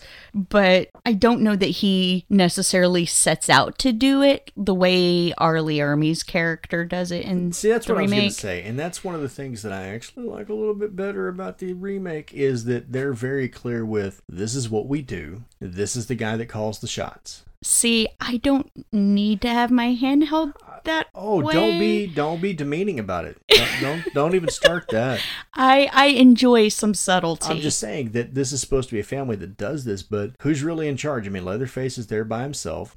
Grandpa is basically dead. Grandma is dead. That's that's it. That's kind of the whole family. That and the hitchhiker. I mean, he surely he's not fucking running things. right. It's just it makes to have a family that had, would have gotten away with this for such an extended period of time. They need an intelligent person calling the shots, and there's just not a clear patriarch or matriarch in this situation that's calling the shots and keeping them from getting caught. Does that make sense? Yes, except I still think that Drayton is that person. He just didn't give that vibe. I guess. I mean, the dude wanted to keep It a house different. intact. He was very he was attached pissed about to the that fucking door. door. it really brought the room together. Your brother dead to the door. It just made more sense in the remake when R. Lee Ermey is like, I will skull fuck you. you know, like he was the brains of the operation. He was running the show. They could have had someone in the Sawyer clan that was a little bit more assertive. If Drayton had been a little bit more assertive, or if he had tried to get them, oh yeah, go, go here, you know, sort of Mm. kind of lead them in a little bit. I don't I don't Because it makes everything that happened after that sort of an accident. I don't know about that. I I'm sorry. I think we're just going to have to disagree agree to disagree on this subject I agree because that you're wrong. because I think that it is scarier, especially when you consider that Sally gets to that point where she thinks she has gotten to safety. And all you've known about this guy was that he turned tried to turn them away in the beginning. So you think that she has reached a safe place. So when he comes out with that burlap sack and rope, you're like, "What the fuck? What what's happening here?" So to me that's it, it that comes across as a twist. And so in that way, I respected that they tried to set him up as this caring old guy that was trying to I get it, but I mean, he Again, we're gonna have to, to agree to disagree. he really enjoyed. didn't he have a cattle prod? Or am I thinking about the other one? You're thinking about another one. He had his broom. He had his trusty broom. Like he, he, he was pretty gleeful though while he was poking at her. Well, yeah, because he can't have her get away and tell people. To go from I really don't want to kill these kids. Y'all really shouldn't go there. To like, fuck it, I'm gonna stab her with his broom handle, put her in a bag. I don't know. I, I feel like that character could have been a little more consistent. I think it's a twist, so I disagree. But anyway, moving on. So, in talking about special effects, I think that, I mean, because there's not really anything in terms of like gore or anything like that. And I, I think everything they did was so simple and yet effective. And I think that's why people remember it being bloodier than it actually was. I mean, it's been known as the most terrifying film ever made. And it's really with doing nothing at all but letting your imagination decide. So I'm gonna say this and steal your thunder and everything else. Um, and it's not a special effect, but it kind of, kind of when Leatherface slams that door. Oh, That's more like set design, probably, than anything Uh-huh. else. But I don't know. There's something so final about it when he slams that door. It's like they're dead. yeah. Like it's it's ominous. There's no blood. There's no nothing. There's no dialogue. There's no music even Yeah. in that scene. He drags Kirk in and slams the door. Uh-huh. That's it. Mhm. Two people go through a door and one person slams it, and you're like, Jesus, he's fucked. Yeah. Um, and again, I don't know that that necessarily qualifies as an effect because you're right. There's really not. Well, I mean, in terms of effects, effects, make, like, makeup effects, you have, but- yeah, you have some makeup from, you know, obviously Leatherface masks and probably Edwin Neal slicing his hand. Um, Grandpa. although I, if they, if you told me he really cut his hand, I would believe you. Um, Grandpa. and that yes, Grandpa, and then you know the makeup that they had on Pam when she pops out of the freezer. You know, Yeah. So there are things there, but they really didn't have to do a lot. They're very subtle. I think more of the set dressing, like you were just talking about, is what makes that film more effective than Yeah. anything else. Yeah, I feel like the set design. Yeah, and plays a bigger role. everything everything they did from that location to because i mean seriously just driving across texas how many houses do you see like that? It's an old house that you expect an old couple to probably live on be farmers nice on the outside. You have no idea what is going on behind those closed doors. It's completely unassuming and i think that that ultimately makes it more terrifying. But to go then into that house which again would be a nice house under different circumstances and then have all those remains and you know animals running around and it's you know it becomes you feel like you need a shower The crazy thing is there are so many houses that, at least on the exterior, look like that house. Yes, yes. Here, and they and they could be like that elsewhere. But although I feel like in the a lot of the traveling that we've done, the ranch style home is kind of a Texas thing. um, but yeah, there's so many houses that look just like that. And you're absolutely right. Like it looks from the outside kind of like a normal house. It's the set design on the inside that sets it apart. Which, however, I will say that I, I had to make a note of it. The scene in the bone room. There's two things. Number one, they spent too much fucking time on it. Like when Pam falls down in the feathers or whatever and she's looking around, that scene lasts a long time. Like they inspect every baseboard through those shots. that's called suspense building I get it, but I was already like, fuck, there's a bone chair. Like, it had me about three seconds in. You didn't need to drag it on that long. But um, a question that I had about it so they, they have these little effigies, right? It's almost like uh, like the Blair Witch stick things mm-hmm. everywhere. So for these people, it almost seems like it's kind of a religious thing for this family. mm, Like the little bone things that they make mean something to them, or is it just I think that they're Leatherface is doing art projects they're for they're, they're like me and they're just eclectic I don't know. Collectors and decorators. Eclectic? Yeah, that's what you're gonna call that? yes. You're making sculptures out of human bones. Um how many um how many skeletons and skulls and stuff are in the studio right now? There are no human bones in this studio. I know that they're not real bones, but I'm just saying, you know, if you bring your mother-in-law in this room, she's going to look at it and go, "What the?" Well, she wouldn't say fuck No, because she's my mother-in-law is your mother, and she'd be like, "Okay." yeah. My mother on the That's who. That's what I meant. Your Yeah. mother. your mother-in-law, however, would be like, "What are you doing?" Yeah. But, like what? know. What? What is this? They just they really focus on a lot of that stuff, and I get it, but I don't know. It, it's it's almost like if le- if we assume that Leatherface was the one making all of these things, it's almost like he sets up altars of a sort. Oh, maybe I was reading too much into it. I think you were. Okay.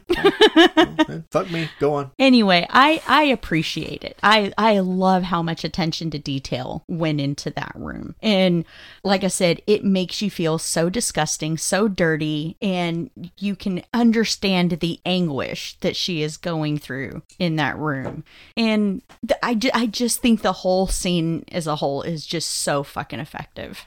I will agree with you, I guess, in, in that respect, is that she falls in there and she she doesn't have to see a, a human. She doesn't have to see any blood. She didn't have to see anything. She falls down in that room, looks up, and she's like, "I'm I'm in trouble." Mhm. So I mean, it sets the scene. It builds a lot of tension. Yeah. Um, And as far as the actual suspense there. as far as the actual kill room, like that's that's creepy. That's as creepy as it fucking gets, in my opinion. And I realize that there's a lot of people out there that have their own slaughter rooms, and you've got your table for meat work and your hooks and you, your in your freezer, whatever. Find any fucking deer hunter here; they've got one. Trust. But there's still something so fucking creepy about it. Okay, so they don't have anything like that here. you are full of shit because I've been in one. Uh, okay, maybe you, somebody you knew had one, but uh, we did it in the barn, and it didn't look anything like that. Yeah, no, I've been in actual rooms where people kept But- that kind of shit. But um, it is creepy. The thing that scared me the most was like it's gonna get infected. it's so dirty. Yeah. And I think that's the thing about this movie is that the whole movie feels dirty. It does. Um, but It really particularly the the kill room or whatever that you're talking about. It feels just nasty. Yeah, And- you and need you- a you need a shower. yeah, and, and on top of that, it. you're already sweaty. I mean, I get I get nasty just walking from the house to the mailbox in Texas Yeah. heat. I can't imagine being in a house like that. It's it's hard to describe it because that room feels really dirty and nasty, but there's nothing down there that's explicitly like, well, here's a big pile of guts and this is where we keep the livers and this is it's all set dressing. There's no actual blood down there. Right. They did a fantastic job with that. I I will say that. Yeah. Uh, Okay, so moving on to the score. Okay. And I know that you're already going to tell me there wasn't one. There's not. There is. There's no music in this film. Yes, there Not one note. Yes, there is. And it's not just the score. The sound design is unfucking believable. For me, it's the sound of the camera. Yes. I can't make I can't make the sound the whining sound of the them taking pic- yes. Like we were talking about this off mic. I remember um, seeing the trailer to the Texas Chainsaw remake, and in the first couple of minutes of that trailer, you don't really, or at least I didn't really know what was going on. As soon as they played that sound, I knew what it was immediately, and I was like, "Holy shit, they're doing Texas Chainsaw Massacre!" Because that sound, if you if you're a horror fan, that sound is undeniable.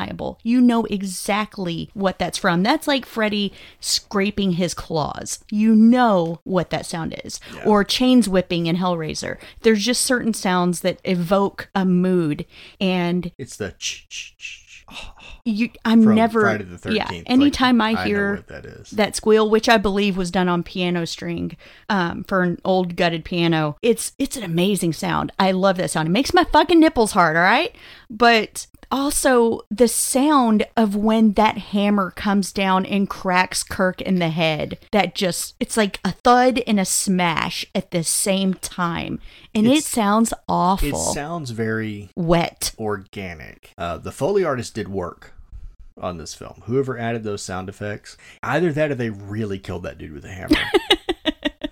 but I agree with you there. The sound design overall, um, well, I, I disagree. There is no music in this film. There's Yes, a lot there of is. sound effects, There is. and and the sound design is is it's on point just because yeah, the, that whining sound just I don't know. it makes the hairs It's on like your neck stand up. on a chalkboard, and you like I'm I'm getting chills you- right now. it makes you feel like something bad's about to happen, even though See, look at these nipples. they are hard. we shared too much. But yes, there there was, you know, there was a little bit of a theme in the opening credits. And I and I will say that you know, when you're doing what we're doing and you're trying to pay attention to the film, yes, you're obviously trying to hear what the, the news reports are saying. But there is a very ominous score playing over that or with it. And that's what you get throughout. And not to mention, like we've already discussed, the sound of that door closing and you get that musical sting uh, when the door slams shut. That because it's not just the door, like you have the boing of the door, but you also have a sting there that's Yeah. very effective. So I, I joke about there is no score, but I think I've decided because I've watched a ton of fucking horror movies now, and it's your fault You're welcome. that there are movies out there where you the score there, there's music there, but it's not in your face Yes. necessarily. It is so organic to what you're seeing on screen. It blends in so well that it adds to the tension or suspense or whatever it is that you're feeling without overpowering the visual side, Yeah. if that makes sense. So it, it adds to that feeling of foreboding without dominating the scene where it's like, I, you need to turn that down a little bit. Right, because we also have seen a lot of horror films where you can't hear the fucking dialogue because the score is so loud. Right. Which um, I guess, and it can work both ways because if you look at like Candyman, they've got that big, uh, Right. like the, the like the choir singing, which is almost a character unto itself, and it can dominate the scene with with no dialogue or Very in it. effectively. But it's creepy on its own, so you don't have to have some creepy visual there. But I feel like they really balanced the visuals and whatever audio was going on, um, so that they both can work together really well to build I also think to, that to impact the viewer. Yeah, and I also think that you don't necessarily have to have a score throughout a throughout a film. For instance, the fact that it is so subtle with the music, or there's scenes that don't have music at all, also lends to its authenticity. So to that point, um, I just recently listened to uh, Podmortem covered Dracula, the original Universal Dracula, um, and there was one they did have da- there was no music in it really because when they made it, they were afraid that adding a lot of music would overwhelm the audience because they talkies were new, mm-hmm. talkies not talkies.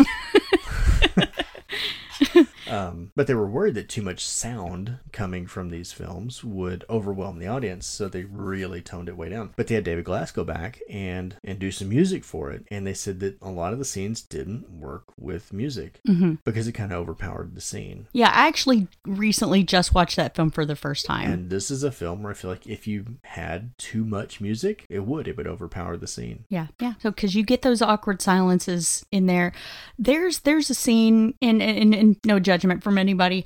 I'm a big girl, obviously, and I'm terrified of spiders. And even though in my mind I know rationally that a daddy longlegs, despite being the most poisonous, one of the most poisonous spiders out there, I know that it's not really going to hurt you, right? But because of this film, there's something about them all being gathered in that group and doing that little bounce fucking thing that they do that scares the ever loving shit out of me. So I cannot watch that scene with, with the spiders without "Ugh," like like I'm Ron Weasley about spiders, like you know. And to me, that's just terrifying going into those houses and seeing shit like that. I don't know. Every we're like we're kind of like Australia. Everything here wants to kill you. Yeah, I think if they wanted to add, if they wanted to put an animal, a spider specifically on screen uh, that's native to us, that would be really creepy, they should have put a black widow up there. Mhm. I know those are not necessarily exclusive to Texas, but I don't know that any native Texan is really scared of a daddy long leg. No, Aiden has one in his bathroom. What did he name it? Harold? Yeah, He has one in his bathroom that he won't kill because, again, harmless. okay. Um, Full disclosure: if any animal shows up anywhere it, where we are on a regular basis, we name it. That's Yes. how we roll in our family. yes, Um, I used to have a carpentry shop, and I had a lizard that used to hang out in there with me, and I named him Pedro. yes. Pedro the shop lizard. You name every lizard Pedro I now. name everything Pedro because I voted for him. I thought that was Bob. No, I vote for Pedro. Oh, that's just your video game characters, right? That's correct. Bob or Tim They're all- or it's it's three letters. It's not that I'm attached to it. I just have to put something in there I can fucking remember. All right. Uh, I'm sure we have been talking about this for well over an hour now. So why don't we go ahead and wrap this up? Travis, what did you love about Texas Chainsaw Massacre? Loved it when Franklin died. when he was bisected with a chainsaw. what did I love?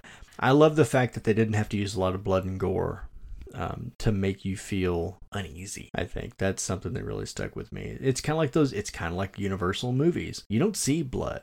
Like they put some shit on screen that's a little bit disturbing, and they let your imagination fill in the blanks, and it always takes you to the worst place. Mhm. Um, and I appreciate that about this film. That It wasn't just like here's my dick. It was it was subtle. Right. I can't believe I just said subtle and used that for Texas Chainsaw Massacre. But if you look at like Hostel or Saw, and I'm not I'm not saying anything derogatory toward those films, but Better you, not. you see everything. Right. You see all the blood and guts and shit flying everywhere, and in this one you just don't. Actually, I would make an argument for Hostel that you really don't see as much as you think you, You do. don't see a lot. That's true, but you see a whole lot more in that than you do in this one. That's another one that I think people Um, made like- it out more serious So than it actually like was. Friday the Thirteenth. Friday the Thirteenth wants to show you all of it Mhm. uh, for the most part, and they didn't. So that's something that I like about this is that they let you do your worst to yourself. Yes. Hated Franklin. Uh, Franklin, Franklin, Franklin. Yeah, I love it that Franklin died, and I hate that Franklin was in this film.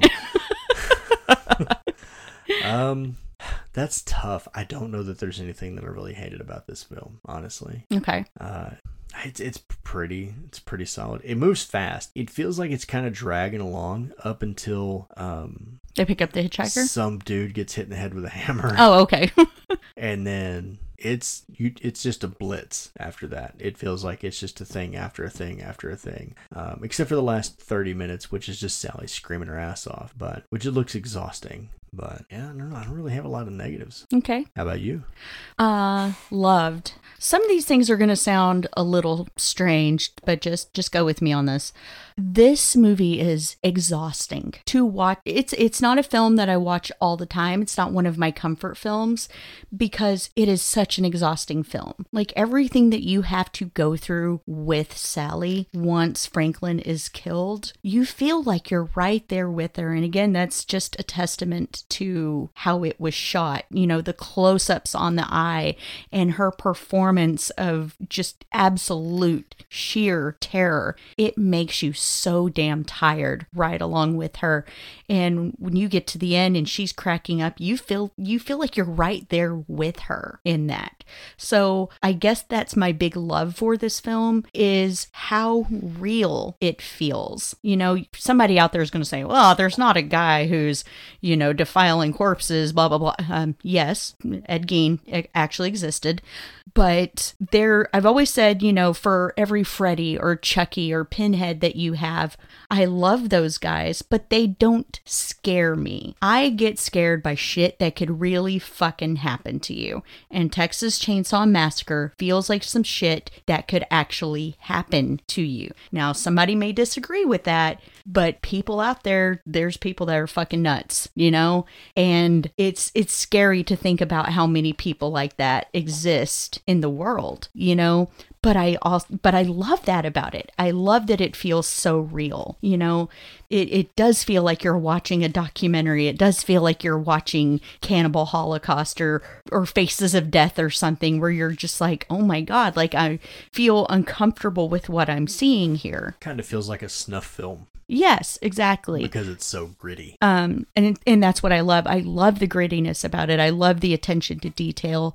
I love the suspense that is happening throughout, like the scene of, of them trying to crack Sally on the head over that pail. That scene stresses me out like you would not believe. Just the dropping of that hammer over and over and over. It's like, oh my God, oh my God, oh my God. Um, hated? I don't I, I don't. I don't hate anything about this film. To me, I completely agree with what Dr. Wolfula said about this is the perfect horror film. I wholeheartedly agree with that. Um, for this being a first a first film, like which I think you said maybe they made something else before it. So I don't I don't know if it's technically his no, first no, no. film. It wasn't Tobe Hooper's first film. It was a cin- cinematographer's first feature. Okay, but for one of his early films, that it's it's so good. Yeah. It's so fucking good, and I, and I wish that Tobe Hooper had had more of a prolific career, the same way that we hold up Wes Craven or John Carpenter. I wish he had really gotten his due the way some of those filmmakers had. Uh, He just wasn't a very assertive guy. I, I don't know. That's maybe maybe he should have went through those people in Sears with a chainsaw. You Well, know, you know. maybe somebody that would have added to a street cred. Somebody else said that about him, not me. But anyway, um, I feel I feel like you you kind of danced around it, but um, the thing that makes this scary is the fact that they do it does feel real. mhm. I agree with that. Um, and I don't remember what movie it is. I've referenced this before and I always get it wrong. But the one where I think it's Liv Tyler says, "Why are you doing this?" and they said, "Because you're home." right. There's something so scary about that. Mhm. You can't reason with these people. They're doing this to you because you're there. And the Sawyer's, that's it. And that's the thing is like the guy can't the guy's kidnapping you all the while bitching about his electric bill. Yeah. There's just something so fucking scary about that. It's it's not like Jason. If you don't want to get fucked up by Jason, don't go to New Jersey. Crystal Lake specifically, but yeah. if if you don't want Michael Myers to kill your ass, don't be in Haddonfield on Halloween. Like if it's Freddy, if you're not in Springwood, then you don't know who the fuck he is and it doesn't matter, right? So, I mean, I realize that at some point he travels outside of that, but knowing who he is gives him power. If you don't know who he is, then it doesn't fucking matter. Uh, but these people, yeah, you were there, and it's just sorry, bud. Wrong time, wrong place. Okay. Um favorite scene, favorite kill. Favorite scene is the door slam. Easy, and that's probably my favorite kill too. It's just so fast and nasty. Like it, it it's it makes you jump a little bit. And I Mhm. don't. It, it's not a jump scare, which I don't know that jump scares were really a thing when this movie was made. Maybe they pioneered the jump scare. I don't know. But when Leatherface pops out with that hammer and nails Kirk or Jeff or F- Freddy, And that shot of is, his face as he's raising that hammer, it, it's fucking terrifying. It's nightmare when, fuel. When he just like fucking nails him, hauls the body in, and slams the door, you're like, oh shit. Yeah. Um, I'm in it now. Yeah. Like that's I think that covers both. That's Okay. my favorite scene and my favorite kill. Um, so favorite scene for me is actually the van scene at the beginning. I, I love the awkwardness of them, you know, I think we just picked up Dracula, you know, and him sitting there very I you can't get a read on this guy to begin with. He's sitting there like kind of meek and timid almost, but with this creepy grin on his face. And he's almost um like Franklin, he's almost childlike himself, you know? And everybody's looking at him like he's crazy. And you know that he knows that they're looking at him like that, you know? But it's my favorite scene because it's the one that I quote the most. I quote it all the time. I will look at Travis and go, I got this knife. It's a good knife. and I, it that's it's truly it's, it's it's one of my favorite scenes. I love him setting the picture on fire and then wadding it up in the foil, tucking it in his little fur pouch. But It while looks like an upside down chicken. but while he sets this picture on fire, he's doing this little thing with his hands over the picture, like He looks like a '90s rapper. like well, I was gonna say like he's casting a spell on it or something almost. But He's dropping it like it's hot. but I love that scene so much, and I know you know everybody else will say it's definitely Kirk's death or Pam's death even, but for me it's that van scene. I just think it's fantastic. Um, favorite kill, I like Travis. I am going to go with Kirk's kill also because, like I said.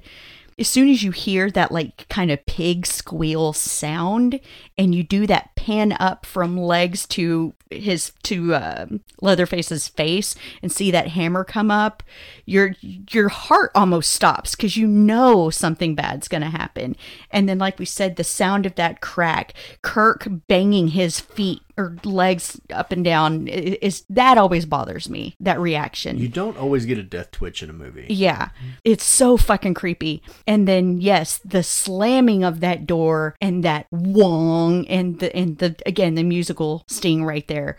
I don't know that it gets any better than that. That that to me is one of the iconic kills in horror ever. You know, to me it's right up there with the shower scene in Psycho. So fucking good. So, anyway, Travis, final thoughts, or or in this case, uh, Mary Fucker Kill Oh, Texas Chainsaw Massacre OG. Okay. Um, final thoughts. I think you're giving the shower scene from Psycho way too much credit. Uh, I think a lot of people are going to come at you with torches and pitchforks Ah, that's and fine. tar and feathers. that's fine. But I then got- again, you're I got- not- I got this knife.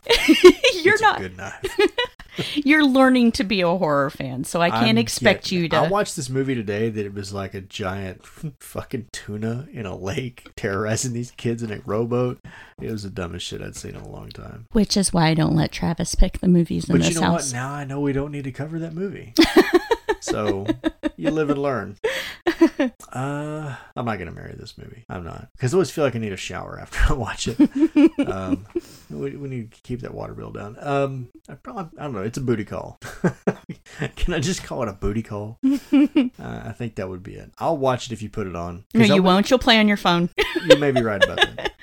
This is one of those movies that no matter how many times I've watched, I always feel like I missed something. Like there's some hidden thing. Like I spent this last time that we watched it, like when uh, when the hitchhiker rubs blood on the side of the van. It looked intentional. Like was he marking the van? And so I spent the rest of the film looking for something similar to what he had kind of, you know, Art the Clown finger painted on the side of their van and never did see it. Hmm So maybe I'm looking for significance in something that's just not there. Uh, but yeah, I feel like there's there's got to be more than what I have seen so far. hmm Does that make sense? Yeah. Like you would, I don't know. Like I guess I'm not articulate enough to express it. I always feel like I'm missing something when this movie is over. Like there was something in there. There's some little hidden hidden nugget or Easter egg, and I just didn't catch it. Mhm. So I guess I'll just fuck it. Okay. What do you think? Um, I know that I stated that this is not a film I keep in regular rotation because, again, I feel like it induces a certain mood and you have to be in a certain mood to watch it. That being said, I still, this is a Mary for me, 100%, because when I do, I, I'm just fascinated every single time I put it on uh, of everything that was accomplished with the low budget that they had, with their limited resources, and just kind of marveling in its beauty. Like that, uh, which we didn't talk about the grand finale of Sally getting away in the back of that truck. That that sunset is so beautiful, and and Leatherface, you know, dancing around with his chainsaw in the air. It's a gorgeous shot. I I love it so much. And wasn't that chainsaw dance like an ad lib from Gunnar Hansen? I think it was. I think Tobe Hooper was like, do something, and he did that, Yeah. which is iconic. Oh my god, shut up. Anyway, but that's the thing that that I I mean again, I know I'm going back to talking about the things that I love about it. I I realize that. But I'm fascinated every single time that I watch it. Like like Travis was just saying, I find something new I feel like every time I watch it. So, for that reason, it's a stone cold classic. It is iconic and I fucking love it and I want to marry that bitch. I want to make this legitimate. You're gonna make an honest woman out of him. And so my final thought is is if for some reason you've never, you know, if newer films are more your style, this was not your era, so you you don't know, please please please give it a chance. It it's such a good good film. It really really is. If nothing else, you can watch this and see sort of the bones of where most of our modern slashers came from. yes. Yes. Because I'll go back to my other point. I feel like a lot of credit gets given to Halloween for being like the birth of the modern slasher, but I would argue that a lot of it came from Chainsaw. I think that Halloween borrowed, at least heavily, I wouldn't say heavily. heavily, in part. but they did borrow from Chainsaw, and I think a lot of films just kind of copied it. Uh, uh, Texas Chainsaw Massacre almost established the formula. You know, you got a bunch of throwaway characters, you got your final girl, you got your your antagonist that can't die. I mean, it kind of laid the groundwork for what came after. yeah. So, So if nothing else, watch it for that. yeah. Oh, So you would recommend it. I would recommend it. I Okay, recommend it. cool. Glad we're on the same page. Recommend you drink a lot when you watch it too. So, next week we are handing out our final Easter egg before we move on to what is officially our our fourth season, I guess. yeah, yeah. So-. Our uh, our final Easter egg is going to our very very very best friend Renee Hunter Vasquez of Podmortem. I, I have I've probably told her ad nauseum in the last few months, but she really is one of my best friends. You don't don't ever expect to not only meet people that you would consider your idols, but them turn out to be the most decent human beings you will ever meet in your life. And so I got to meet a hero, and I'm now happy to call them one of my very best friends in the world.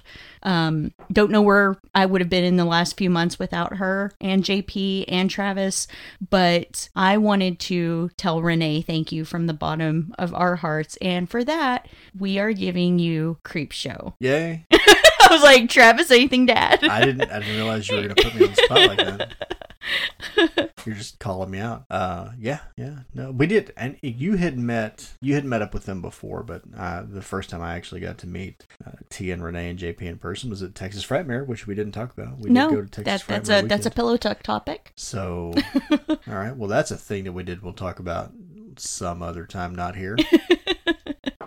But all right. Nothing, nothing else to add on that subject. Well, I mean, you kind of shut me down. So You're like, I, I like, I like you, Renee. Good job. This, this movie's for you. No, they're all great. Everybody's great. and Wait, and to quote them, everything's pizza. everything is pizza. Yes. so, um, See, on we do listen to your show.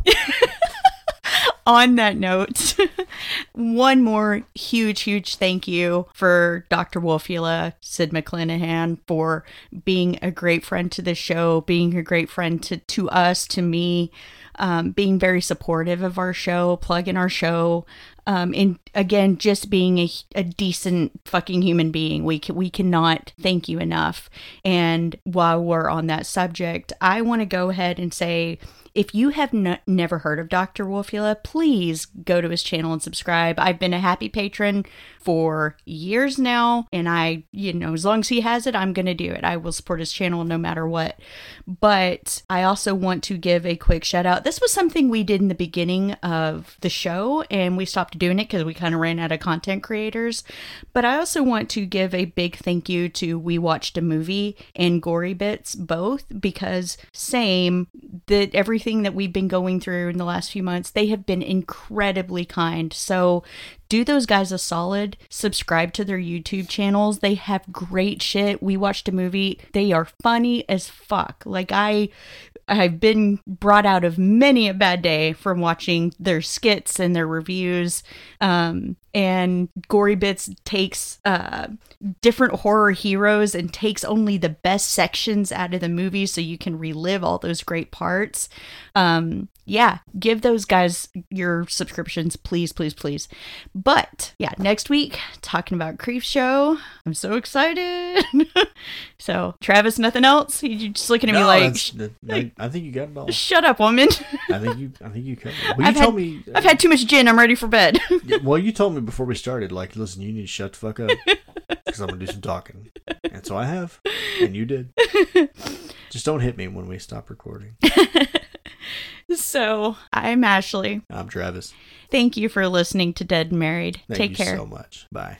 Thank you for listening to another episode of Dead and Married. A special thank you to William Rush, Gary Horton, Carissa, Kent Morton, Kate Lamp, Lala Thomas, and Pod Mortem for being our patrons.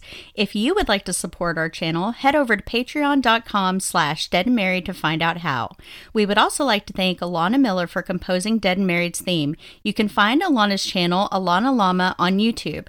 And last but not least, you can find us on X and Instagram as SpookyMom83 and Travis L80, as well as our official pages. Thank you again, everyone, for your support.